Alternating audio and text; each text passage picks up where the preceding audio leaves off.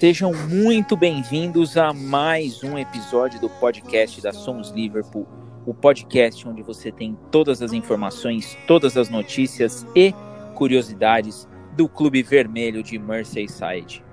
E hoje um programa absurdamente especial, um clima completamente diferente do último programa e o principal, só vamos falar de título, só vamos falar de temporada, só vamos falar de Liverpool, Hoje o programa vai ser leve. Hoje eu vou começar, como comecei o último programa, fazendo alguns agradecimentos. E eu vou começar pelo Carpes, que não está presente conosco porque ele está produzindo o nosso conteúdo de canal. Está gravando vídeos maravilhosos, então depois você curte para dar essa moral pro Carpes. Excepcionalmente hoje ele não estará na nossa companhia, Vou também aproveitar para deixar um recado para o maior torcedor do Chelsea que eu conheço, amigo meu, conterrâneo dos meus companheiros Daniel e Rodrigo, Lucas Moreira. Lucas, valeu demais pelo feedback que você deu do nosso podcast. Ele, mesmo sendo torcedor do Chelsea, falou que escuta o nosso trabalho, que curte pra caramba. Então, aquele salve, aquele muito obrigado e continue conosco, mesmo sendo Blue. E agora eu vou começar dando as boas-vindas para essa mesa hoje com taça, hoje oficialmente com Premier League. Daniel, muito boa noite. Começo com você. Boa noite, Diegão. Boa noite, Rodrigo. Boa noite aos nossos ouvintes. É uma noite bem especial para todo torcedor do Liverpool. A tão sonhada taça da Premier League finalmente foi levantada pelo nosso capitão Henderson. É uma tarde e noite de muito trabalho e conteúdo no nosso Twitter e agora muito debate e conteúdo aqui também no nosso podcast. E agora eu vou para o outro lado, ele mais calmo, ele mais tranquilo, ele mais suave. Rodrigo, boa noite. Tá mais tranquilo. Boa noite, Diegão. Boa noite, Daniel. Boa noite, amigos, ouvintes. Muito obrigado aí pela, pela chamada. E claro, hoje, pô, Hoje tô, tô de boa, né? Por mais que é, eu já sei que o Daniel não vai acordar, mas eu tenho adendos a fazer, que por mais que a vitória tenha vindo, uma forma até é, bem espetacular, né? Vamos dizer assim, em alguns momentos do jogo. Eu acho que ofensivamente nós fomos quase perfeitos. E né, sendo que sete chutes foram no gol, fizemos cinco. Só que defensivamente eu vou fazer bastante reclamação. Só pra só vamos deixar passar Hoje batido. um programa leve, um programa com taça e um programa talvez com algumas polêmicas. Eu vou começar aqui é, destacando alguns pontos que eu acho que foram bem diferentes da última partida. É, primeira coisa, a chegada do Klopp, a, a maneira como ele falou com todo mundo, na, no início da partida, sereno, sorrisão no rosto e dizendo: Hoje nós vamos jogar para ganhar. As últimas partidas foram pontos fora da curva. O time não abandonou o campeonato e nós vamos buscar a vitória para levantar a taça com o jogo ganho. E eu começo com você, Daniel. Você sentiu mesmo essa mudança de postura na equipe por ser um jogo de taça?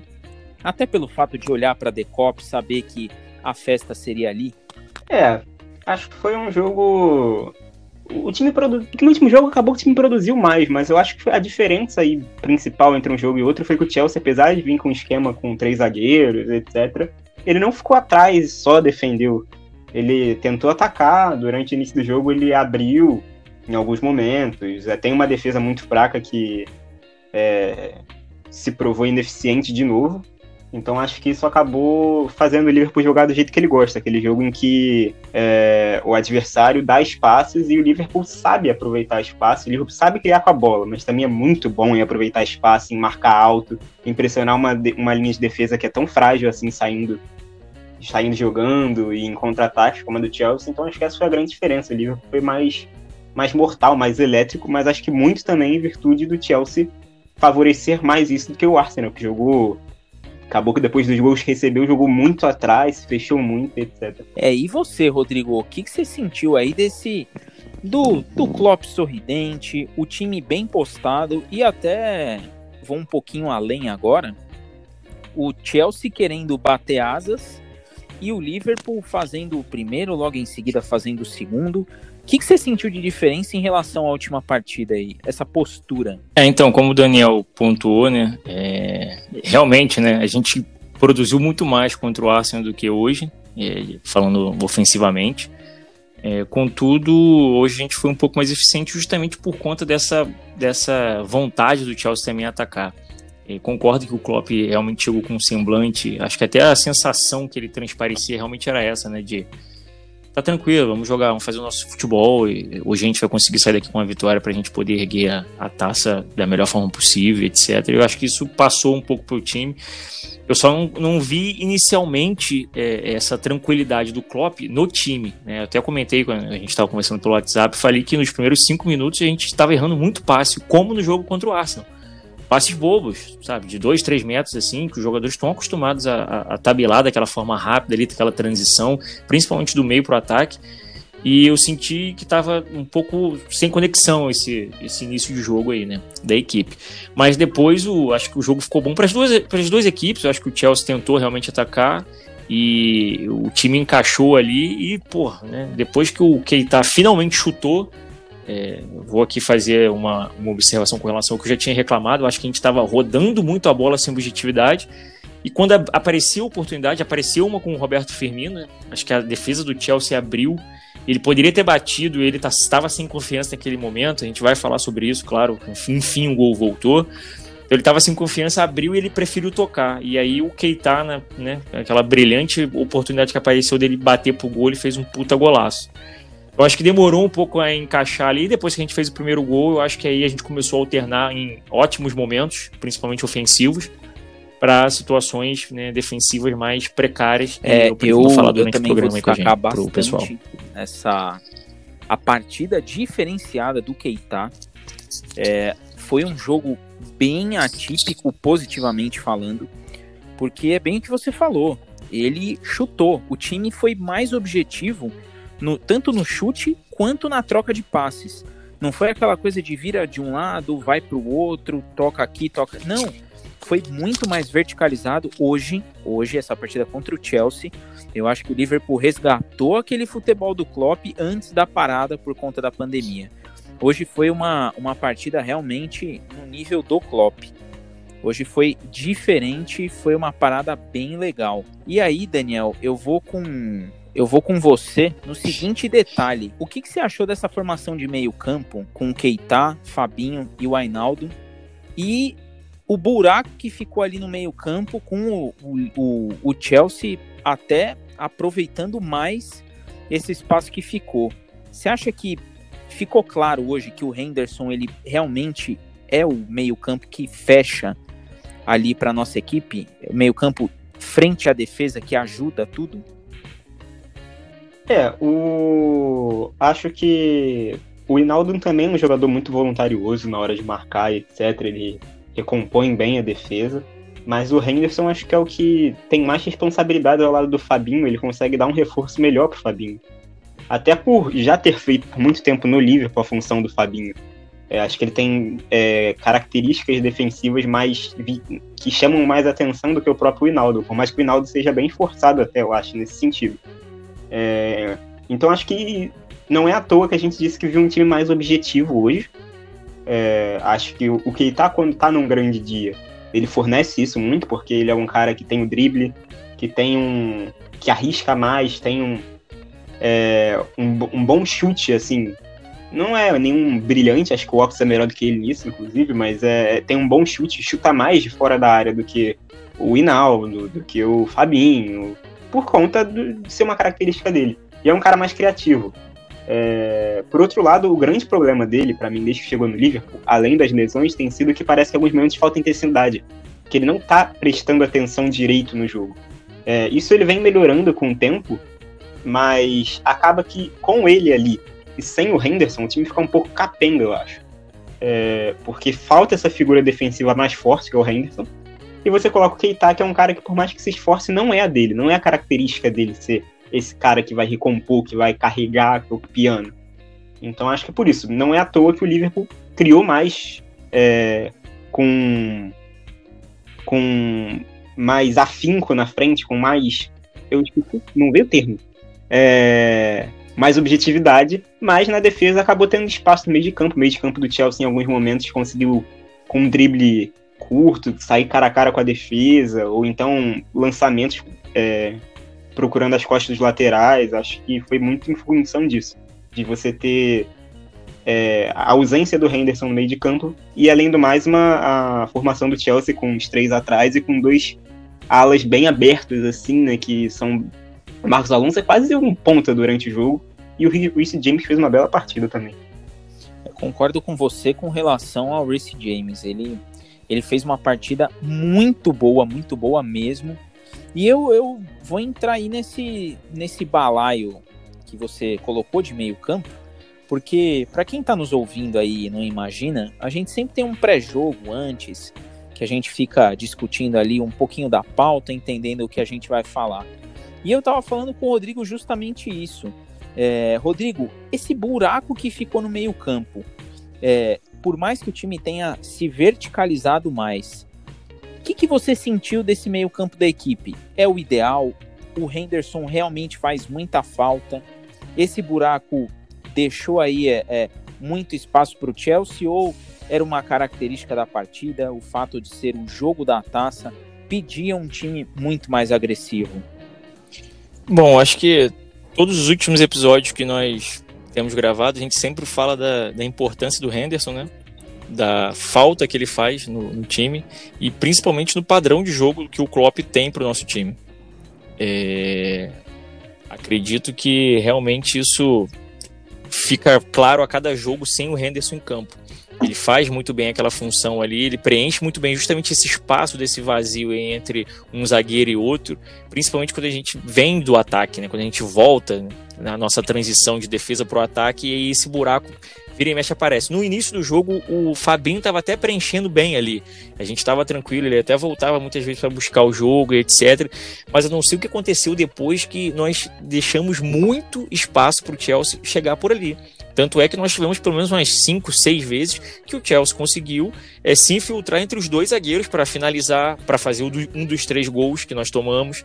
Entendeu? É claro, teve uma jogada fora da curva ali que foi o Pulisic, uma puta jogada que ele levou meio time ali e conseguiu tocar pro Temi Abraham, já nas costas também do zagueiro. E, mas os outros dois gols também foi basicamente a mesma coisa, sabe? O meio muito espaçado, ninguém ali, ninguém na cobertura, o zagueiro não sabe, sem saber se marca o, o jogador da frente dele ou se o que tá nas costas dele, porque tem aquele espaço entre os dois ali, então ficou meio bagunçado. Isso só afirma, né, a, o que a gente está falando aí todos os últimos episódios da, sobre a ausência do Henderson. É claro que a gente precisa tra trabalhar nisso, porque eu fiquei mais é, irritado, indignado com relação hoje, que eu acho que a gente que é torcedor, né, ainda mais a gente que é de longe, fora de, do país, tá vendo que realmente estava acontecendo aquilo, eu fiquei indignado porque ninguém tentou corrigir, porque o Klopp não conseguiu enxergar aquilo dali. Sabe, não sei se ele chamou a atenção dos jogadores, mesmo, mesmo assim eles não conseguiram se concentrar e ajustar aquilo ali. Não sei o que aconteceu. Sei que foi uma, um, um fator negativo que me chamou muita atenção esse espaço. E falando com relação ao meio de campo, né, é fazer um elogio ao Keita. Já é a segunda vez que eu venho elogiar ele aqui, porque eu sempre fui um dos maiores críticos dele desde quando ele chegou. E tem evoluído muito nesse pós-pandemia. Eu acho que é, a gente vai ter um, uma forte disputa pela posição no meio de campo aí, caso a gente se mantenha com os mesmos jogadores e venha chegar mais algum tipo o Thiago que a gente está sonhando aí, né? Talvez tá, esteja se encaminhando para finalizar esse acerto. Então acho que vai ficar uma, uma boa disputa para esse nosso meio de campo aí para a temporada que vem. É, eu vou. Eu fico aí no meio campo, né, entre vocês dois, porque eu concordo com o Daniel quando ele entra no mérito da, da verticalidade da equipe, e eu também gosto desse, desse jogo mais leve, mais solto, mas eu acho que o Liverpool ficou mais exposto. Então eu, era nítido que a equipe precisava ali de alguém para dar aquele primeiro passe. O Fabinho hoje não foi o cara que pegou a bola da zaga e levou até o meio-campo. Ele várias vezes estava mais adiantado e até por isso o time ficou sim mais vertical. Ele fez uma marcação alta muito boa, muito boa mesmo. Em vários momentos, em vários momentos ele deu combate ali, tanto no Kovacic quanto no Jorginho e se deu bem. Então isso daí também é de se elogiar. mas eu acho que o Henderson, a figura desse volante, desse estilo de jogo, a gente não tem no banco de reservas hoje. E eu acho que pensando em próxima temporada, já podemos pensar em próxima temporada, Liga dos Campeões, Copas. A gente precisa de um jogador que tenha é, essas características e que faça um pouco esse trabalho do Henderson. É, hoje era um jogo em que a gente teve mais facilidade para jogar verticalizado, porque o Chelsea também precisava do resultado por conta de briga, na, é, de briga pela vaga na Liga dos Campeões. Então, foi um jogo em que os dois tiveram que sair e prevaleceu aquele que está mais acostumado com esse tipo de jogo. Mas eu vou até aproveitar também para fazer essa menção ao Keita, que chutou, enfim, chutou, bateu de fora e bateu consciente, né? Não foi aquele chute, é, vou chutar daqui porque não tem um passe para eu dar. Ele chutou pensando realmente em fazer o gol. E eu, eu acredito muito que o Keita hoje ele chegou num nível que a gente espera que ele tenha para a próxima temporada. Acho que vai ser muito bacana ver o Keita aí na, na temporada que vem, é, dominando aí esse meio campo junto com o Fabinho, junto com o Henderson, até com o Ainaldo. Talvez o Klopp possa é, mudar um pouquinho esse estilo de jogo e dar uma versatilidade tática aí para a equipe, porque, como já falamos no último programa, certamente precisaremos. E aí eu vou entrar no, no mérito de análises individuais, porque eu acho que agora essa, agora essa mesa redonda vai ficar do jeito que eu gosto, vai ficar polêmica. Daniel, quem e por que foi o melhor da partida de hoje? Ah, o melhor da partida eu vou. Tô na dúvida, viu? Pior que eu não tô, não tô com facilidade, não. Mas eu vou no. Eu gostei da partida do Robertson. Eu vou no Robertson. Acho que o Arnold também teve destaque é, por conta da, do gol, do golaço, né? De falta e da assistência, uma puta de uma assistência. Mas eu, eu, eu, gostei do Robertson, assim, acho que ele também deu assistência, foi um cara que eu vi muito ligado, muito sagaz. Aquela corrida que ele deu no lance do, do gol do. Lance de gol de quem, meu Deus? Que ele passou do Jorginho, nem lembro mais, tô ficando confuso. Ah, do Chamberlain. É, foi sensacional, então eu vou, eu vou no Robertson porque eu gostei da partida que vocês fez e porque eu acho que ele foi melhor que o Arnold defensivamente. Então, vai aí meu, meu voto pro lateral escocês. E você, Rodrigo, quem e por que foi o seu melhor da partida? Hoje eu vou fazer uma tabela com o nosso querido Danny Boy é, entre as laterais. Eu vou de Arnold, justamente pelo golaço de falta, é, por ter se superado. Né? É, na temporada passada ele deu 12 assistências, com a de hoje para o nosso querido Bob Firmino, que ajudou ele, enfim, tirar sem ACA, sem gols em Enfield. Ele chegou a 13, então é o defensor com, mais número, com o maior número de assistências da história do campeonato inglês. É, se superando, né? Então, gostei muito da partida dele. Acho que até defensivamente ele também foi até bem, tirando o lance do, do, do, do terceiro gol, se eu não me engano, do Pulisic também. Eu acho que foi, foi que nós estávamos até debatendo, foi em cima dele. Acho que ele deu mole ali. Mas no geral é, foi mais positivo do que negativo. Então eu vou de menino Arnoldinho. Eu, eu vou te acompanhar nessa, Rodrigo. E eu tava ansioso para que ninguém votasse no Arnold, porque a, a partida que ele fez hoje foi excepcional. E, e a menção que eu faço ao nosso menino Arnaldo é como ele bate na bola. É impressionante. Ele não é um cara de porte físico, ele não é um cara é, musculoso, ele não é um Adama Traoré, mas a força que ele coloca na bola é, é impressionante. Tanto na cobrança de falta quanto na assistência é, para o gol do, do Firmino. É, você percebe que é, é uma batida consciente, ele sabe o que ele vai fazer com a bola, ele sabe onde ele vai colocar a bola. É, e eu acho que eu tenho a impressão que ele ainda não chegou no auge dele. Eu acho que ele ainda vai chegar no auge. E, e um dado interessante é que você falou da assistência, Rodrigo. É, os cinco primeiros assistentes da Premier League, é, o primeiro é o De Bruyne do City e os três seguintes são do Liverpool. Se eu não me engano, é o Alexander Arnold, é o Robertson e depois é o Salah. Então, para ver como o time do Liverpool é voluntarioso tanto pelas laterais quanto no jogo do Salah de girar de um lado para o outro e dar o passe para o gol. Então é a, a, minha, o meu voto hoje ele vai muito pro Alexander Arnold. É, que lateral que nós temos, que jogador que nós temos. E ele ainda não chegou no nível de, de, uma, de maturação como, como atleta mesmo. Muito novo e o que joga de bola esse nosso garotinho. E aí, e... agora. Ah, pode falar agora. Diegão, só vendo aqui por uma observação que, pro ouvinte que não sabe aí, etc., eu tenho 20 anos, então. Fiz 20 anos esse ano, então não fui um cara que vi tantos batedores de falta no seu auge, assim, no Visico, eu não lembro do auge do Juninho Pernambucano, do Marcelinho Carioca, de quem quer que seja. Então, muito me anima ver o Arnold, que é um garoto ainda, tem, é um pouco mais velho do que eu, ainda tem muito para evoluir nessa parte, e ele evoluindo muito nas cobranças de falta, de longe, é, seja batendo pro gol ou cruzando essa bola na área, então é, me anima ver um jogador do Liverpool que tá ganhando destaque por ser um bom, um grande batedor de faltas, que é algo que eu já não vejo mais tanto, assim, você tem o Messi, Pjanic bateu bem uma época ali, etc, mas você não vê mais com tanto com tanta qualidade, com tanta frequência sendo feita, então muito me anima isso no ar. O Daniel levantou esse ponto aí, eu vou aproveitar esse passe que ele me deu e eu vou mandar isso daí. É, eu concordo demais, Daniel, e eu tenho essa mesma visão. Anima demais a gente saber que nós temos um jogador que pode assumir ali o posto de cobrador oficial de falta e que ele sabe o que ele está fazendo. A batida dele hoje, tirando do goleiro, buscando o canto certo para evitar uma defesa, é coisa de quem treina.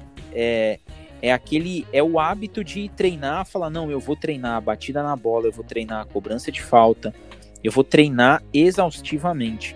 E hoje, realmente, no mundo, tá muito difícil a gente ver é, jogadores que cobram falta, como o Pirlo foi há um tempo, como aqui no Brasil o Rogério Ceni fez é, por muitos anos, como teve o Marcelinho Carioca, o Ramon também fazia muito isso. É, a gente não tem mais. Tem o Messi que dispensa comentários, né? Dizem que é um bom jogador, né? Eu vou acreditar na, no que o pessoal fala aí. Mas principalmente na Inglaterra, é, não tem tantos batedores de falta. E quando você vê o Arnold pegar personalidade, né? Se eu não me engano, ele tá com 21 anos agora. É, pegar a bola e falar daqui, eu vou bater essa falta, é, foi espetacular. Eu vou até aproveitar agora para perguntar pro Rodrigo o que, que você achou dessa batida, hein, Rodrigo? Cobrança espetacular, hein? Então, é excepcional essa cobrança do menino Arnold, né? E só para confirmar, realmente ele tem 21 anos de idade, é muito novo mesmo, um ano mais velho que o nosso querido Daniel aí. É... E a batida dele realmente, eu, eu, concordo com tudo que o Daniel tá, tava analisando aí com relação à batida dele, não só com relação a, a ser um tiro direto pro gol, mas os cruzamentos, né? Tanto que a, a, assistência hoje é o chamado, eu acho que o Diego, que é da minha idade, né? A gente não precisa revelar aqui, mas que é da minha idade, Exatamente. acho que é, acho que acho que vai até lembrar desse termo. Pega, faz aquele arco, né? O chamado arco. O bom lateral, realmente, o bom lateral né, do, da, década, da, nossa, da nossa boa época, assim, da década de 90, de 80, 90, que porra, era considerado um excepcional lateral direito ou esquerdo, é o, o jogador que sabe cruzar a bola fazendo arco. E o, o, o passe hoje, né, foi um passe. Né, no cruzamento do Arnold para o Roberto Firmino faz justamente esse arco que é muito raro você ver. Você não vê no futebol brasileiro alguém cruzando dessa forma. É muito difícil. Você salve hoje que, né, por exemplo, temos o Rafinha e o Felipe Luiz que tiveram anos de Europa, tem essa qualidade para fazer isso. Né? Tem alguns bons jogadores, por exemplo, eu gosto muito do, do, do nosso querido e saudoso King Naldo do São Paulo, bate bem assim na bola também nos cruzamentos. Então, assim, são poucos laterais, laterais mesmo, que sabem fazer esse, esse tipo de, de, de, lançamento, né? De cruzamento, assim, com arco.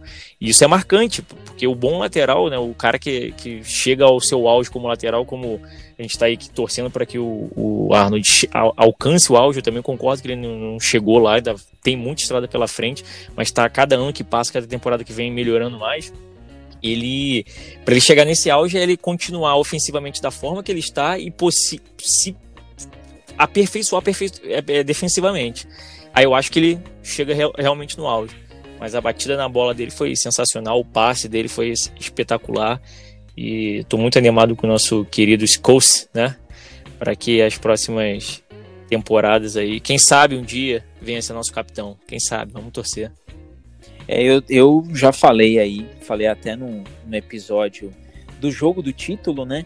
Que para mim tá nascendo um ídolo, um capitão, que é o, o Arnold. Você percebe que ele, ele gosta de jogar no Liverpool e ele defende o clube de coração. Não é, deixa de ser somente profissional para ser uma coisa de paixão. É, eu sou um saudosista desse tipo de atleta, gosto demais de atletas que estão no clube por amarem o clube. É, sei que é cada vez mais escasso, mas quando tem, a gente tem que aproveitar, tem que curtir, porque é bacana ver é, a emoção, ver que não é só pelo contrato, que não é só pela grandeza da camisa, que existe uma relação de amor ali entre o jogador e o clube. Então, que o nosso glorioso menino Trent nos dê muitas alegrias e que futuramente erga várias taças aí, que o braço dele está muito pequenininho, né? Ele precisa ficar um pouquinho mais forte e dizem que levantar a taça faz bem para poder melhorar o condicionamento dos braços aí da galera. E agora, é, pensando no melhor da partida, não pode faltar o, o antagonismo da pergunta, né? E agora eu vou começar com o Rodrigo. Eu vou para o outro lado. Rodrigo, pior da partida na sua opinião? E por quê? Eu hoje vou ficar com um que até talvez até a mesa não concorde comigo. Vou de Fabinho. Eu acho que hoje ele estava mais perdido do que o normal. Não, não jogou no nível Fabinho que ele tem apresentado ao longo da temporada, nos últimos jogos. Eu acho que foi até um dos ocasionadores pela bagunça que ocorreu entre o Van Dijk e o Joey Gomes ali, por mais que o Joey Gomes também tenha ido mal em alguns momentos ali defensivamente, principalmente na hora dos gols, né? Mas eu vou ficar com o Fabinho porque eu acho que ele acabou sem querer desestabilizando uma, uma estrutura defensiva que já está formada. E aí acabou acontecendo situações né, nas quais eu esperava um pouco mais dele. Então eu vou ficar com ele. Daniel, pior da partida e por quê? É, eu, eu tava aí na dúvida, eu já tava imaginando que ia vir essa pergunta, eu tava na dúvida aí entre o Fabinho, que foi destacado pelo, pelo Rodrigo, eu acho que realmente não foi uma partida boa do brasileiro, é, deixou espaços, mas é, o que, os dois que são mais me chamado a atenção negativamente tinham sido o Mané, meio sumido do jogo, não, não, não, não, eu não consegui achar o Mané na partida. E o Salah, que por mais que aparecesse sempre, eu sempre destaco que o Salah aparece muito durante o jogo. Independente da situação, independente contra quem, ele sempre tá ali tentando e sempre é acionado. Mas perdeu. Sendo bondoso com o Salah, aquele lance bizarro que ele fez, ele tentou um de bico, saiu um chute torto quando ele tava de frente com o Kepa. E uma outra bola de esquerda também que ele chega batendo. E teve uma num, num escanteio que ele também não consegue botar força na bola, dar uma recuada pro Kepa. Então, por mais que o, que o Mané tenha sido sumido do jogo, achei o Mané bem sumido no jogo, eu vou ficar com um destaque negativo dessa vez pro Salah. Eu sempre elogio ele, sempre defendo o, egípcio, mas eu acho que, que hoje deu, uma, deu aquela faltada ali de, de qualidade mesmo na hora da batida. Eu, no meu voto, eu até falei aqui no, no pré-jogo, é, eu vou ficar com o menino Gomes. É, a gente já falou bastante do Gomes aqui em episódios anteriores, em outras partidas, mas eu vou até justificar o porquê do Gomes. É, eu vi ele hoje numa partida em que ele parecia não saber o que fazer em alguns momentos, eu não vou nem dizer desatento, mas ele não conseguia ler o que estava acontecendo no ataque do Chelsea para fazer as coberturas. É, a falta de ter alguém à frente, a falta do Henderson à frente, deixou ele bem sem noção hoje de, de timing de bola, em alguns momentos, é, bem perdido mesmo, e até fazendo marcação junto com o Van Dijk, coisa é, desnecessária. E assim, o nível do Van Dijk é muito alto. A gente tem um, um zagueiro num nível altíssimo. E o Joe Gomes, ele é um nota 5.87 com um pico de 6.12. Não vai, ele não vai passar disso. E essa diferença de qualidade, quando um adversário mais forte e com até mais qualidade do que ele encontra esse espaço, eles vão passar. O Joe Gomes, por ser novo, eu acredito que ele tem muito futuro no Liverpool, mas como um backup. Eu acho que ele não aguenta a temporada toda. É, ele não, não mantém o ritmo dele a temporada inteira. E a gente sentiu ali em alguns momentos essa. Eu não vou dizer falha dele, mas ele chegando no limite. Ele não vai passar disso. Por isso, o meu destaque negativo ele vai pro ele vai para o Joe Gomes. E aí, ó, agora, é, entre positivos e negativos, é, eu vou fazer uma brincadeirinha bacana, é, onde nós três vamos apontar alguns destaques do clube, dos jogadores ao longo dessa temporada toda. É, agora eu vou entrar no mérito da nossa análise de temporada porque vai ser bacana fazer isso daí, ver esses números. E aí eu gostaria de saber de vocês. Eu vou começar com o Daniel. Seus destaques, três nomes, Daniel, três nomes e por quê que são os destaques dessa campanha histórica do Liverpool. É, eu vou trazer aqui dois nomes que não necessariamente são destaques individuais, assim, mas que tiveram sua importância e acho que hoje foi um dia especial para eles. É, começando pelo Lalana, que hoje foi a despedida dele do Enfield, mesmo ele não entrando.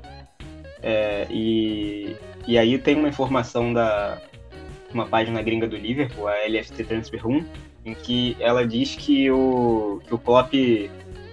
É, que todo mundo levantou o troféu sozinho, mas que o Klopp quis levantar com o Lalana ali para ser uma despedida, um último adeus ali ao meia mais leal que ele teve.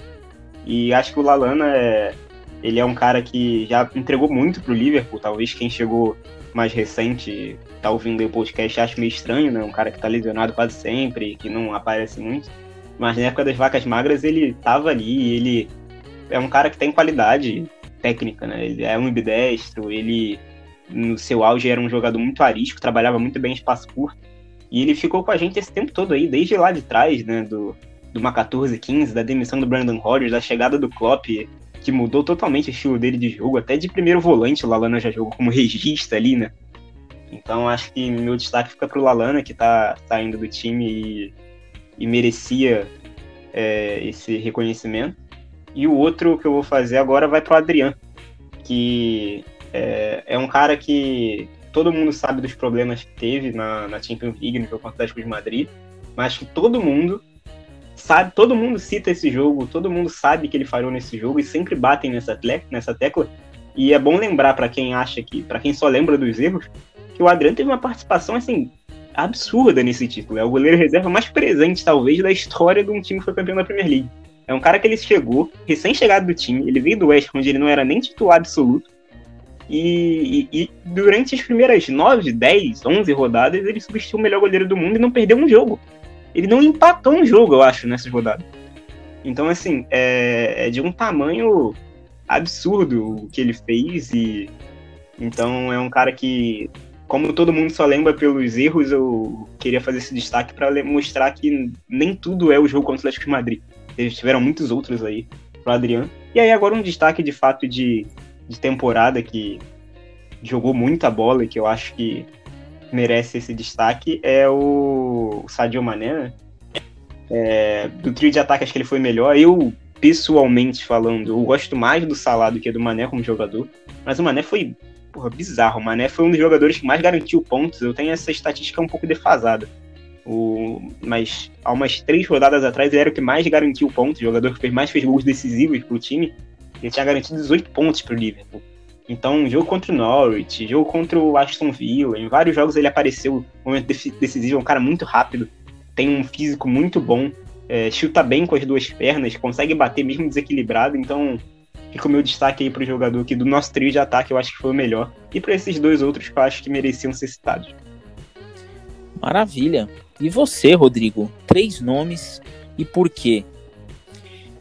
É, só concordando aí com a, um adeno aí da, dos três jogadores do Daniel, principalmente os dois, né, que foram lembrados principalmente pelos momentos ruins.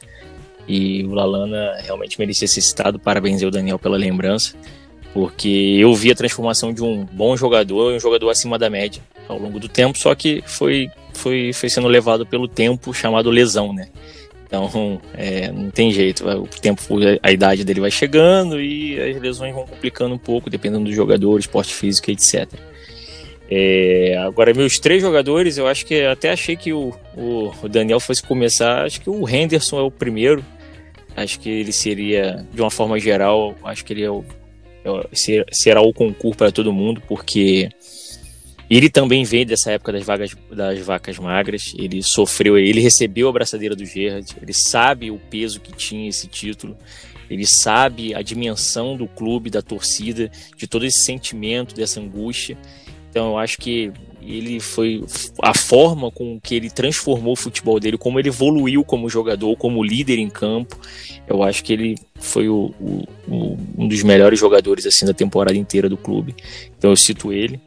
O, concordo com. Também vou, vou, repetir o jogador aqui, porque não tem, também não, tem, não teríamos como ter uma temporada tão excelente sem o futebol do, do Mané. O Mané jogou muito mesmo. Eu acho que das, das 90, dos 99% de partidas que nós jogamos, né, que ainda falta uma, o Mané foi bem, sei lá, 80% delas, sabe? É, não teve uma, um, tantas partidas assim que se pô, nesse jogo aqui o Mané, como hoje, né, o que o Daniel falou, realmente o Mané, eu também achei o Mané sumido hoje, mas assim, se você for tentar até buscar, lembrar você não vai lembrar, mas se você for buscar estatisticamente, né, é, ou tentar ver todos os VTs, se você tiver possibilidade, você não vai ver, sei lá, uma sequência de dois, três jogos em que o Mané foi mal em campo. Então acho que o Henderson e o Mané foram imprescindíveis. E, pô, não teria como falar do homem, né, do nosso menino Carpe, que é o Alisson, né? O Alisson foi essencial pra gente. Eu acho que em alguns, em, em alguns jogos, até antes da lesão, assim, ele estava num nível absurdo né, de concentração, de reflexo, de velocidade, de até de liderança dentro de campo ali, defensivamente, até porque o Alisson é um cara até pacato, né, mais devagar e tal, mas ele em campo você via ele esbravejando, ele orientando a defesa, etc. Então isso tudo, né, mexeu com, com, com o clube, com a torcida e fez logo ele alcançar o, o patamar de um dos ídolos ali do, do time já. Então acho que fico, ficou esses três aí para a temporada inteira para ter para ser os, os caras aí do, do Liverpool. É, os meus três, eu vou eu vou acompanhar o Daniel no Lalana. É um jogador que até já já a gente vai falar um pouco mais dele, porque eu vou jogar ele numa salada aqui bem interessante. Mas o Lalana, ele, ele realmente foi aquele cara leal. Ele foi o cara que ele chegou, ele viu as vacas bem magras e ele nunca arredou o pé dali. Ele nunca teve um discurso de desprezo em relação ao clube de, pô, queria ir para um time para disputar título. Não, ele, ele entendia o que era o Liverpool e a, a chegada do Klopp mudou o nível dele. E infelizmente as lesões deixaram a gente sem um meia versátil, porque é bem o que o Daniel comentou, é, bate com as duas pernas, né? É, e é difícil você ter hoje nos elencos dos clubes um jogador de meio campo que faça as três funções de meio campo que faça a função da volância e que bata com as duas pernas. Então é muito difícil. É um jogador raro no sentido da, da versatilidade dele, mas que infelizmente as lesões elas acabaram ali com, com o Lalana. Eu acho que ele poderia ter tido sorte muito melhor se não fossem esses problemas físicos. O meu outro jogador que vai o destaque. É, eu já havia falado dele na, no jogo do título, mas acho que vale a menção de novo. O Henderson, é, o que esse jogador é para o Liverpool, como ele transformou o meio-campo, a dinâmica do jogo que o Klopp gosta, quem dá é o Jordan Henderson. Não é o Fabinho, não vai ser o Keita, não é o Ox, não é o Ainaldo, é o Henderson. É, a maneira como ele cadencia esse jogo no meio-campo é algo espetacular, é, é, é, diferente isso, é bem diferente.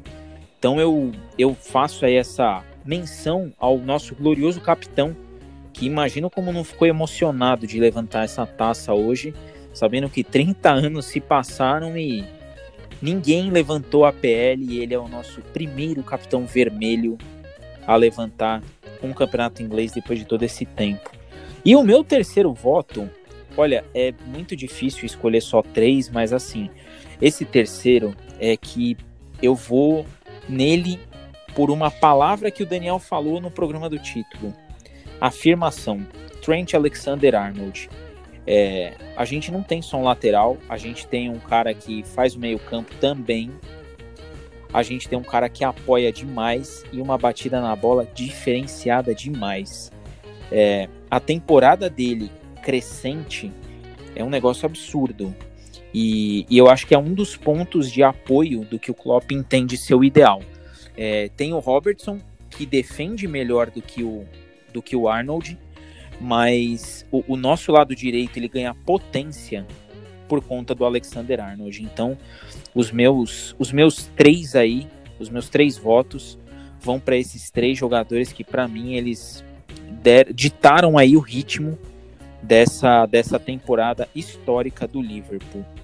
E a brincadeirinha que eu ia fazer envolvendo o Lalana, ia não, vou fazer agora envolvendo o Lalana, até levantei aqui alguns nomes, é, é o seguinte, ele, com todas essas características dele, é, eu não vejo, até pela lealdade dele, pela hombridade que ele teve em defender a camisa do Liverpool, eu não vejo ele assim como um cara que vai jogar por outro clube e que a gente vai sentir uma raiva dele, sentir até um ódio, ter aquela coisa de ah, saiu para jogar em tal time. Eu acho que ele vai buscar o lugar ao sol dele, acho que ele tem é, mais é que buscar mesmo e ele ainda tem uma certa lenha para queimar. E aí minha brincadeira é o seguinte: eu quero que vocês dois, cada qual, se pudesse indicar o Lalana para duas equipes da Premier League, quais seriam? Daniel. É. Difícil, viu? Sabia. Ah, vamos lá, vou ganhar um tempo aqui um pouquinho. É, sobre o que vocês falaram do Henderson, só enquanto eu penso aqui, é, só para trazer uma declaração que fala por si só. Obviamente, depois do jogo do Rangers, perguntaram pro, pro Gerrard, ah, é, o que, que você achou do título e tal? Ele falou, é, é, está gravado, eu irei voltar e assistir. Eu verei os melhores momentos e verei o Jordan levantar a taça. Não haverá homem mais orgulhoso do que eu em Glasgow hoje à noite. Então, acho que se o Gerrard aprova, não há muito mais o que dizer. Né? Mas sobre o Lalana, eu acho que, olhando para as equipes hoje, eu acho que ele não se enquadra mais pelas lesões, pelo que perdeu de físico, de velocidade nos últimos anos, num time Big Six, um time como Leicester ou Wolverhampton, que tem interesse um pouco maiores no campeonato, né? Ele, às vezes uma, uma vaga na Liga Europa, ou até se beliscar uma Champions, etc. Mas acho que ele tem espaço em outras equipes, talvez de uma parte de baixo da tabela. É... Acho que tanto no Watford ou no Villa, quem, qual dos dois ficar, né? Que um dos dois vai cair, acho que ele teria vaga. É... E, e talvez no. Talvez. É, sei muito mais equipe assim pra ele, não. É a equipe da parte de baixo da tabela. Eu ficaria aí com um desses dois. E. O Crystal Palace, como ele tem uma forma também de pegar um jogador já capenga e levar para lá, botar ele aí no, no Palace. Porque é um time que já levou Sacou, levou BTQ, levou tanta gente que já, já claramente não ia mais render muito. Acho que é o caso do Lalana, por mais que ainda seja um jogador que eu acabei de elogiar há pouco tempo atrás, acho que já tá claro que fisicamente não dá mais para ele. Rodrigo, duas equipes que você poderia encaixar o querido Adam Lalana. É, é difícil justamente por tudo isso que o Daniel já frisou já, né? É, fisicamente ele não tá não tá conseguindo manter uma condição física de um jogador profissional que vem atuando com, com tanta frequência, né? É difícil. Mas, como o Daniel disse, os times que estão brigando para não cair, os que ficaram, ou até os que subiram, né? Nós, nós, temos aí equipes excelentes que subiram aí. O West Bromwich voltou, o Leeds, depois de 16 anos, com El Louco Bielsa. Então, assim, seria interessante de repente até ver ele em um desses times, por conta da experiência, né? Ter aquele toque de liderança ali interessante quando alguns jogadores estão chegando aí ao, próximo ao fim de carreira, ou seja por, pela sua idade, ou seja pela condição física, é, acabarem é, tendo um espaço em algum time de. Não de menor expressão, né? acho que hoje tem um, menor aporte, tanto financeiro quanto de globalização publicitária, etc. Né? que tem a sua história, mas que não é o do Big Six aí da, da Inglaterra. E possa jogar, né, ajudar de alguma forma né, dentro do, da equipe.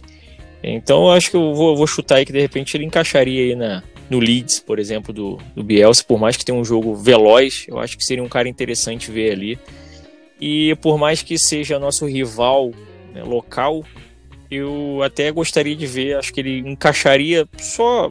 Acho que aí seria até mais saudosismo mesmo, né? É, tem, um, tem a boatos de que o Lalana na infância torcia pro Everton, né?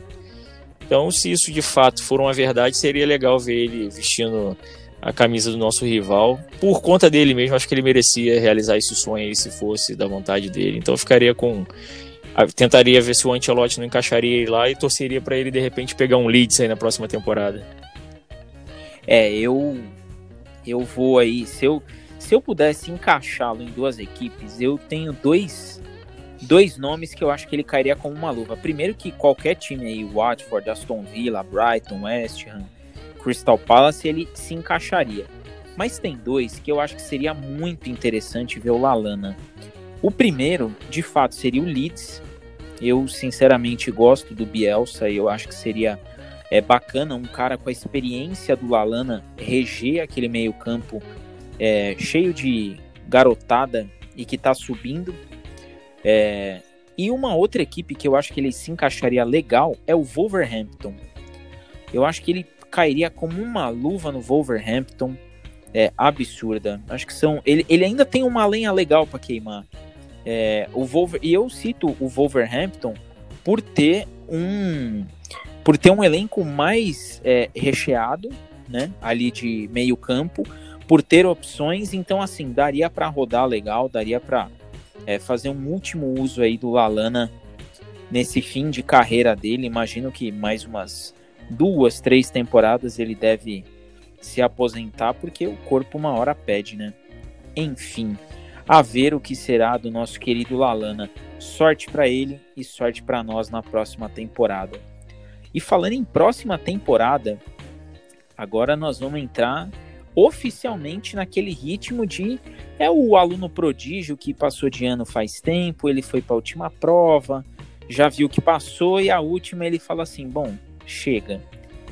É, próximo jogo é contra o Newcastle, né? É, próxima partida contra o 13 terceiro colocado. O Newcastle não vem bem.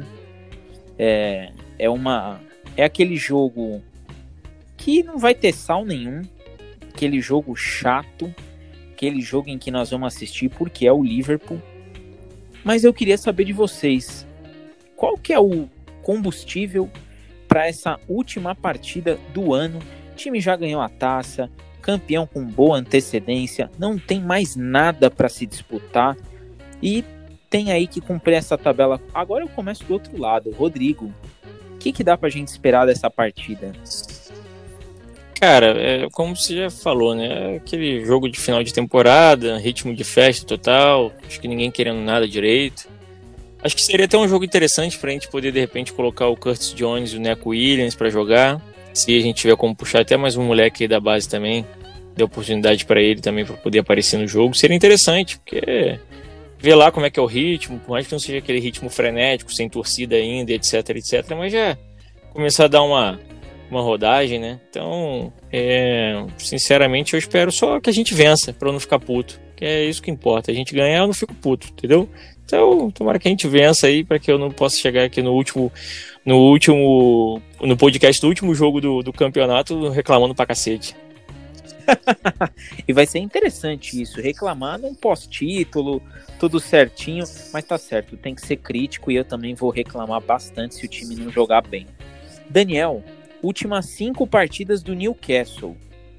Empate contra o Brighton Hove Albion, 0 a 0 derrota para o Tottenham 3 a 1 derrota para o Watford 2 a 1 derrota para o City 5 a 0 empate contra o West Ham 2 a 2 Cinco jogos, dois empates e três derrotas.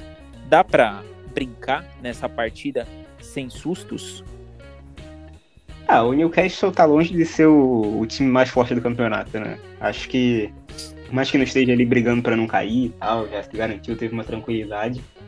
Acho que é um time que não, não oferece é, tantos riscos assim. Ele pode ganhar, óbvio que pode.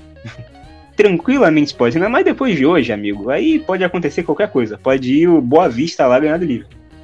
Mas, pra ser sincero, eu já tô numa vibe bem diferente aí do, do Rodrigo, inclusive. Se não ganhar pra mim também, eu já o, que podia ter de motivação era o recorde. Já não foi, já deu tchau já.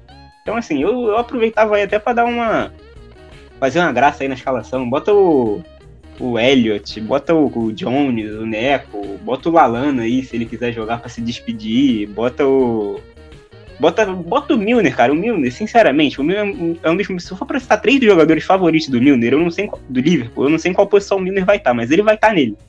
Vai estar nessa lista aí. Então bota o Milner ali, cara. É um cara que, pô, 35 anos aí nas costas, corre pra cacete. É, é um cara que deve ter tido o ano da vida dele, um dos mais felizes, porque o Liverpool foi campeão.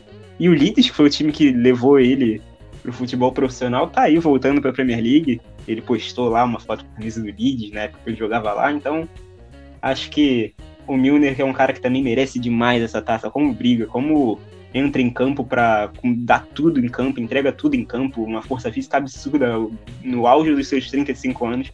Então, para mim era isso aí. Bota esse jogo aí pra, pra dar uma rodagem, para dar uma respirada, botar umas pernas novas ali. Não tem mais recorde individual para atingir também. O Salah não vai fazer cinco gols no, no Newcastle, o Alisson não tem mais luva de ouro. Então, dá uma, uma rodada para dar aquela alegrada, para dar um motivo mais animado para ver o jogo, ver uma galera diferente em campo. Eu tô contigo, Daniel. Acho que é aquela partida que o Klopp até poderia ali fazer um sorteio, falar quem quer subir e jogar, vai, vamos, vamos escolher aí. Vamos, eu vou deixar aqui os uniformes, você pega o colete, que nem a gente faz na pelada, fala quem quer, quem não quer. Eu acho que seria bacana é, pôr a molecada para jogar, até para dar um prestígio, falar, ó, agora é a vez de vocês. É, o vestibular, né? O famoso vestibular da meninada. Põe ali, põe aquela pressão de não, temos que ganhar, vamos para cima, mas sabendo que se perder também a vida não vai mudar. É, a temporada do Milner, como você bem falou, é um absurdo. Eu acho que nunca na carreira dele ele teve um período curto com tanto título. É, começou com a, a, Liga dos Campeões no ano passado, essa temporada avassaladora, e aí Supercopa, é, Campeonato Inglês, é, o time brigando por todos os títulos. Então acho que realmente é, é, aquele ano do cara olhar e falar, poxa vida, que, que ano de bonança, que maravilha que vai ser. Então eu, eu tô contigo aí, acho que poderia ser uma partida de Neck Williams, Kurt Jones, pô, até o Adrian para jogar, falar, Adrian, vai, pega a luva aí, sei que vai entrar em campo, deixar o Joe Gomes botar mais um menino ali falar: Joe Gomes, a responsabilidade é sua agora de ensinar esse garoto, hein? E aí, seja o que Deus quiser, né? Seja o que Deus quiser. Mas eu também tô nessa vibe de que é, já somos campeões, recebemos a taça, título com antecedência, já estamos na Liga dos Campeões da, da próxima temporada. Então é pensar na temporada 2021 que vai ser mais legal ainda.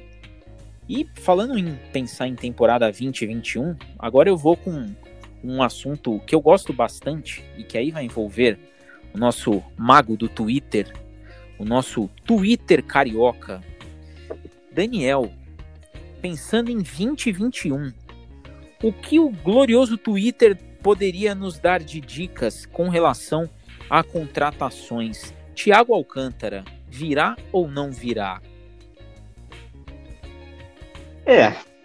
Então, é, se o Twitter ele pode até falar muita coisa, acho que vai vir fulano, vai vir ciclano, vai vir Thiago, mas acho que o que mais chama atenção é a declaração do Klopp, que quase, quase sempre é um não vai rolar. Não, não preciso, não quero, não vai vir, não tem como. É todas as variações não possível. Mas assim, quanto à questão do Thiago, é eu já falei bastante disso lá no Twitter, é um cara que eu gostaria de ver no Liverpool. Eu acho sim uma contratação para os padrões da FSG e do Coop estranha, mas que eu gostaria que acontecesse.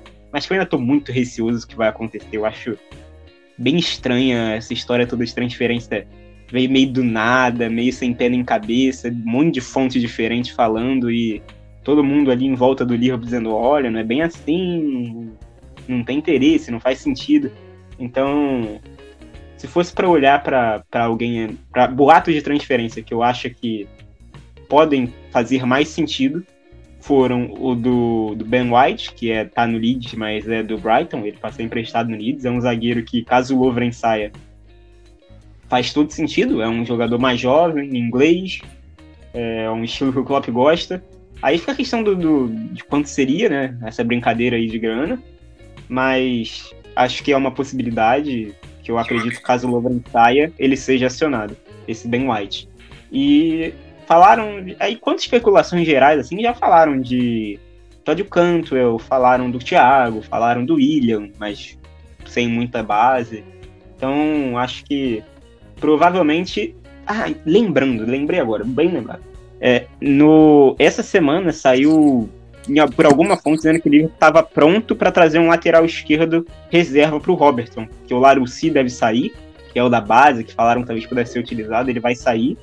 E aí fica sem ninguém mesmo para a posição, né? Tá só com o Milner e o Gomes, ou Neco improvisado. Então talvez possa pintar um lateral esquerdo aí. Quem eu não sei. Falaram em, em Lewis do Norwich, falaram em. É... Caramba, esqueci o nome, nome lateral dele. Lloyd Kelly do Bournemouth. Nomes assim nesse cenário, nomes mais alternativos, nada muito grandioso, com muito valor de mercado e etc. E para você, Rodrigo, essa, esse mercado de transferências, esse monte de não, não, não, até teve uma declaração, acho que recente, não lembro se foi do Klopp, eu vi em alguma publicação no Twitter de que o Klopp teria é, chegado na diretoria e falado: não, eu quero o Thiago sim, pode buscar o Thiago, 35 milhões está barato. É, o que, que dá para a gente esperar em termos de em termos de mercado? Vale a pena essas chegadas mais alternativas? Ou a gente deveria sim investir num cara com o nome do Thiago para chegar e. Eu não digo nem para chegar e jogar, mas é aquele recado que você dá para os adversários de: ó, oh, o Liverpool tá na área aí, tá? Vocês podem contratar aí Cristiano Ronaldo e Messi, mas nós também estamos aqui contratando. O que, que você. O que, que você imagina disso tudo?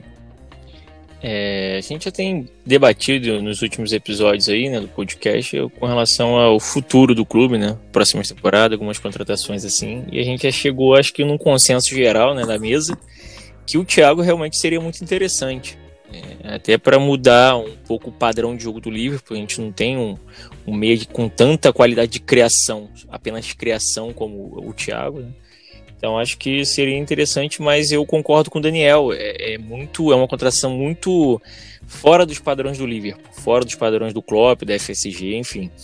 E eu não consigo ver o Liverpool, né? Até brinquei da, da, da, no último episódio aí, se eu não me engano, falando, eu não consigo ver o Liverpool chegando, ah, vamos lá, pô, vamos contratar o Benzema, o, sabe, o Thiago, vamos contratar buscar jogadores teoricamente mais top de linha né, no mercado para trazer para o elenco. Eu não, não consigo ver o clube fazendo isso. E eu acredito que sim, a gente apostar na nossa linha alternativa de jogadores, que seriam os jogadores mais comuns, vamos dizer assim, eu acho que é a receita que está dando certo. E aproveitando isso, é, afirmo, confirmo as, as supostas é, vontades ditas aí do, pelo Daniel do Liverpool ir atrás de um lateral esquerdo, justamente por isso eu ia até brincar com ele, esqueci, porque ele já tinha falado que não confiava muito ainda no Laruci, etc. E o Laruci mesmo tá querendo dar uma forçada, querendo ir pro Leeds, querendo ir para não sei aonde, querendo sair, porque ele quer ter mais tempo de jogo. Esqueci até de brincar com o Daniel com, com relação a isso, que eu falei, cara, o, o moleque tá achando que já é 10 e faixa, né? Então, assim, é, realmente o Liverpool tá, tá, surgiu aí as informações que o Liverpool tinha meio que sondado esses, esses jogadores que ele, que ele citou mais cedo aí para lateral esquerda para ser realmente o, o, o, o, reserva imediato ali do Roberts.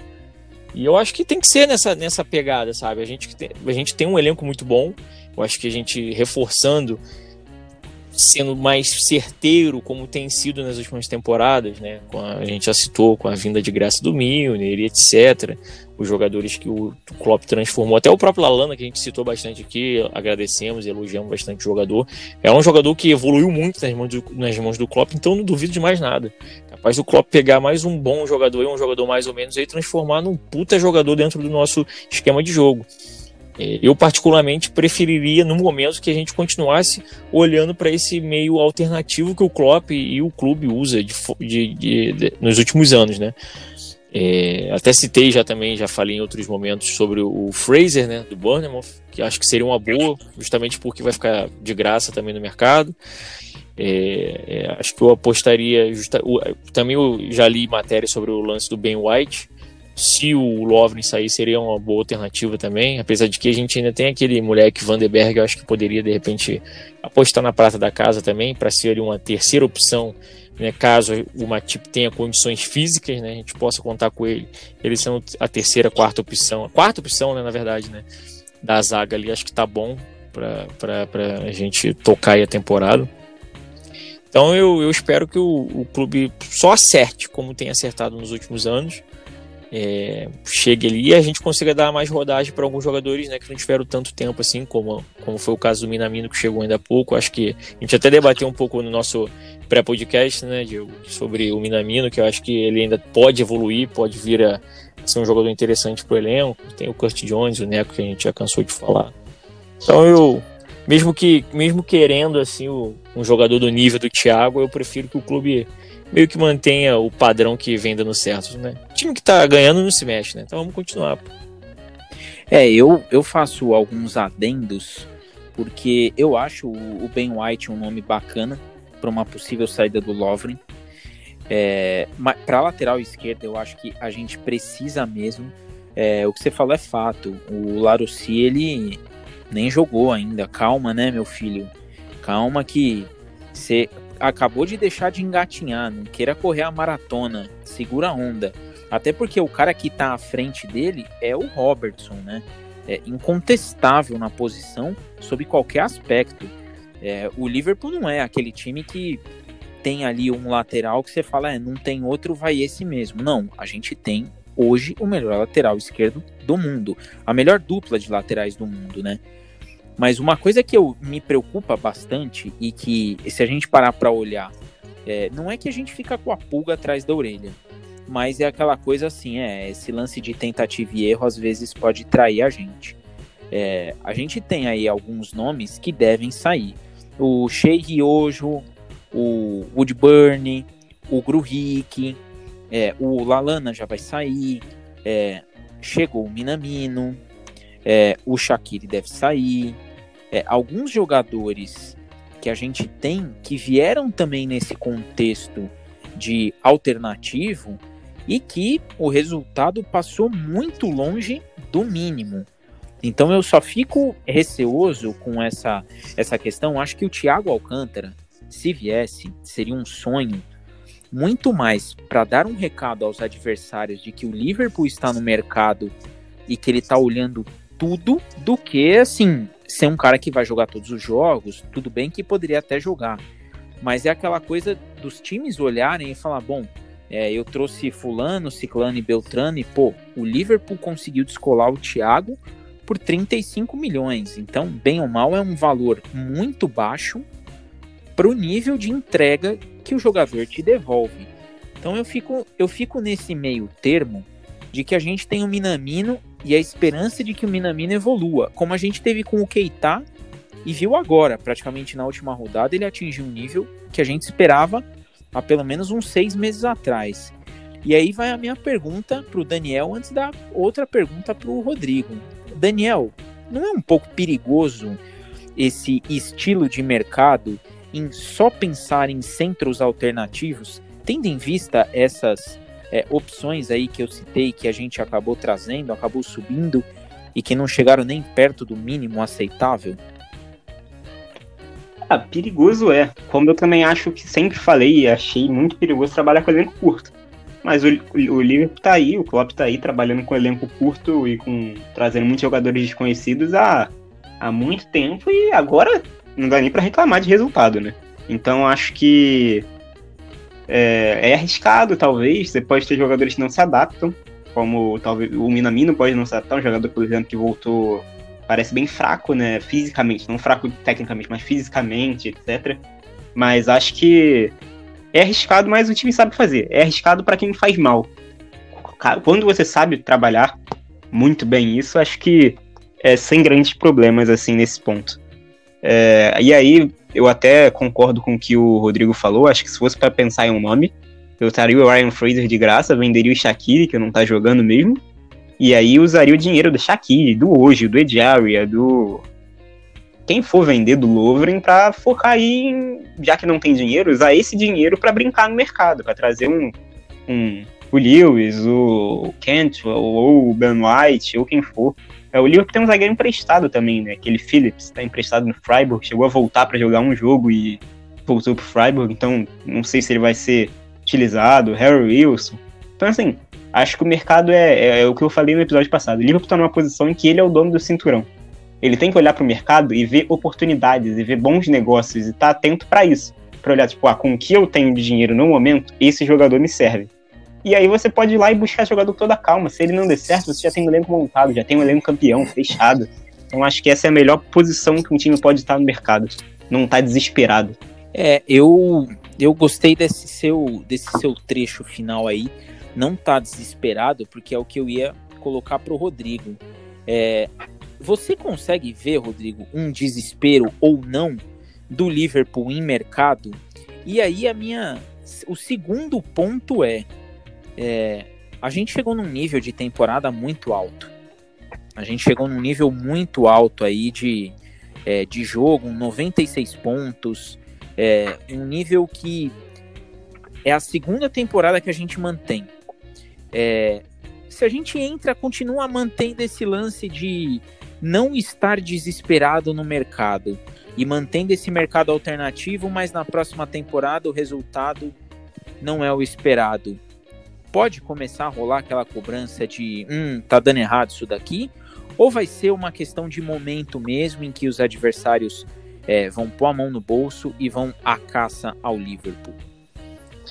É, então, é, é acho que o Daniel até frisou legal, né?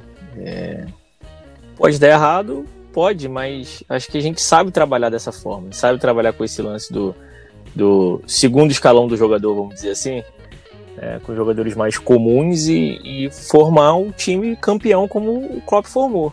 Realmente o que o Daniel falou aí é, faz sentido. Não tem como a gente reclamar de nada porque o time é campeão. Simples. A gente vai começar a temporada que vem sendo o detentor do cinturão, como ele mencionou aí. Então, assim, mesmo que o time, com o planejamento que venha sido feito, tenha sido feito, seja de contratar ou não o Thiago, um jogador top e outros medianos, ou só jogador mediano, venha dar certo ou errado, a gente vai começar uma temporada já diferente, sabe? A áurea em volta do Liverpool, em si daquela, daquele estigma maldito sem o título, já vai ter sumido, a gente vai estar mais leve. Então, é, tem vários fatores extracampos que vão acabar contribuindo para o levar da temporada. É, assim, a gente sempre vai correr o risco. Isso é, isso é fato. Vai chegar um momento que eu acho que nós passamos por eras, né? O Barcelona do Pepe teve seu, a sua era ali de imbatível, de etc, de etc, etc. Eu espero que a gente crie esse momento, mas em algum momento a gente vai ser melhor estudado, a gente vai ser mais analisado entendido. Eu até citei hoje que a gente passou em alguns momentos de dificuldade justamente contra o Arsenal. E hoje, por, pelo estilo do jogo dos, dos dois times terem jogado no 3-4-3, eu acho que essa situação de ter mais dois jogadores mais próximos nas pontas, a, é, acabam acuando demais os nossos laterais, que ficam sempre vira e mexe dois contra um. A gente não tem uma reposição rápida do, do volante para fazer a cobertura. Então, assim, isso daí de repente já pode ser um, um início disso, sabe? De alguém já tá olhando de uma forma melhor pro Liverpool. Outra é aquela situação, o time se fecha todo, arruma um golzinho numa cagada da vida, como foi o lance do jogo contra o Arsenal, e, meu irmão, vamos se fechar aqui, fechar a casinha, que a gente não consegue jogar com o time todo fechado lá atrás. Tanto é que o jogo hoje foi 5 a 3 porque o time dos caras veio para cima. Só que a gente é melhor nesse quesito de ir pra cima. Então a gente foi lá e meteu 5 nos caras em 7 chutes pro gol. Esse é o Liverpool. Então, se um time vier jogar de, de igual para igual pra gente e a gente no normal de igual para igual, é, é, é, show de gol para tudo quanto é lado. Normalmente mais pra gente, porque nossa defesa é muito boa. Hoje que nós falhamos. Só que isso é um risco que nós vamos ter que correr. Então eu acho que, é, é, como o Daniel falou, é, o Liverpool está na posição de ter que olhar o mercado, aproveitar as oportunidades. Eu acho que o Klopp é um cara muito sagaz nesse quesito. Até hoje, no, na entrega da taça, o Paulo Andrade falou que, né, sobre o lance das finanças, que no total, que o, tanto que o Liverpool gastou e tanto que o Liverpool vendeu, o Liverpool gastou ali menos que o, o, o um jogador. Ele, ele citou o nome do jogador, esqueci agora de uma forma geral. Então, assim, que o Klopp também é um manager, né, de forma geral, ajustar as finanças do clube, ajustar os gastos, né, investidos nos jogadores. Então, eu, eu confio no nosso Mr. Sorriso. Hoje ele tava com um sorriso como? Pô, todo todo, pegou a taça, é tudo nosso. É, hoje, hoje o Klopp, com certeza, a noite vai longe dele, das cervejas e das, das alegrias, porque ele merece. Ele, ele nos entregou algo que em 30 anos ninguém conseguiu. Vencemos Copa da UEFA, vencemos Copa da Liga, vencemos FA Cup, vencemos Liga dos Campeões, mas faltava a taça da Premier League. E o Klopp chegou, cumpriu a promessa dele da primeira coletiva, em três anos me cobrem títulos, e concordo aí com você, ele tem uma essa percepção como manager acaba fazendo toda a diferença aí, porque é um cara que não pensa só em gastar o dinheiro, e sim como ele vai usar o ativo do clube, que é o jogador. E agora, meus queridos, a gente parte para aquele momento triste, aquele momento ruim, aquele momento chato, que é o dos nossos palpites e a nossa despedida. Eu começo esses palpites com o Daniel, aquele palpite sem sal, aquele fim de ano de escolar que já não tem graça nenhuma, mas que tem que ter. Daniel, Newcastle e Liverpool. Placar. Vamos lá, para fechar bem o ano, né? Fechar com chave de ouro, 0 a 0 Que maravilha! Eu vou pro Rodrigo porque o palpite do Rodrigo vai ser interessante agora, né? Rodrigo, Ai, seu palpite, última partida, aquele, o grande finale. Porra, se não placar. for se não for 4 a 0 fora o Bairros apavoros, eu nem comemoro, na boa. Que maravilha! Eu, eu vou de 1 a 0 econômico, gol de algum garoto da base. Aquele gol assim, falar, ah, beleza, acabou, fechou. Pô, posso fazer ano. uma observação aqui? Fazer uma observação aqui? Com toda certeza. Pô, na moral, vai ser um hat-trick do meu louro pivete ainda nesses 4 a 0 aí, hein? Orre Deus! Se isso, se isso acontecer, a chave desse programa será sua. Porque, olha, se tivermos um hat-trick do glorioso Origode. Vai ser, vai ser pra, até para ele encerrar com chave de ouro essa temporada, né? Ele tá, Se tiver um... ele tá precisando. Se tiver um hat-trick do Origi nesse último jogo, é, é, é a mostra do que a gente não vai ganhar a Premier League no ano que vem, é porque já gastou todo o estoque que podia dar. ainda tem isso, ainda tem isso. É falar, olha, todos os cartuchinhos de sorte ali que você tem no jogo, você usou aqui. Então o próximo jogo você vai no pelo e vai ser feliz. Vai ser vai ser interessante essa última partida aí para ver o ânimo do pessoal. Imagino que vai estar todo mundo de ressaca. É, todo mundo assim, ah, dane-se o resultado. Acho que nem a torcida vai ligar muito, mas temos que ganhar, como diria Rodrigo. E agora, meus queridos, é aquele momento chato, as nossas despedidas, porém já com a prévia do nosso próximo episódio. Eu começo pedindo o querido adeus do meu querido Rodrigo. Você começa, Rodrigo. Se despeça Va dos nossos ouvintes. Valeu, Diegão. Valeu aí um abração para você, para o Daniel. Obrigado, ouvintes, aí mais uma vez pela, pelos feedbacks positivos que tem dado pra gente. Se tiverem críticas também, pode deixar aí nas nossas redes sociais para a gente poder estar tá melhorando sempre aqui o, os episódios para vocês. Valeu mesmo. Queria deixar um abraço pro, pro pessoal do grupo do Liverpool que eu tenho no meu WhatsApp. Eles vão estar cientes, vou pedir para eles ouvirem. É, eles, tinham, eles tinham pedido um salve no último programa, acabei esquecendo, peço desculpas aí. É, um abraço a todos aí, tenham uma boa noite e vamos que vamos para essa última rodada aí, a, A rodada pra, só para carimbar o último pedaço da faixa. Que maravilha! Agora eu inverto esse passe. Daniel, seu recado final. É, agradecer aí aos ouvintes do podcast, ao Rodrigo, a você, e falar que é, é isso, gente. É, é acabou, é, é, campeão, somos campeões.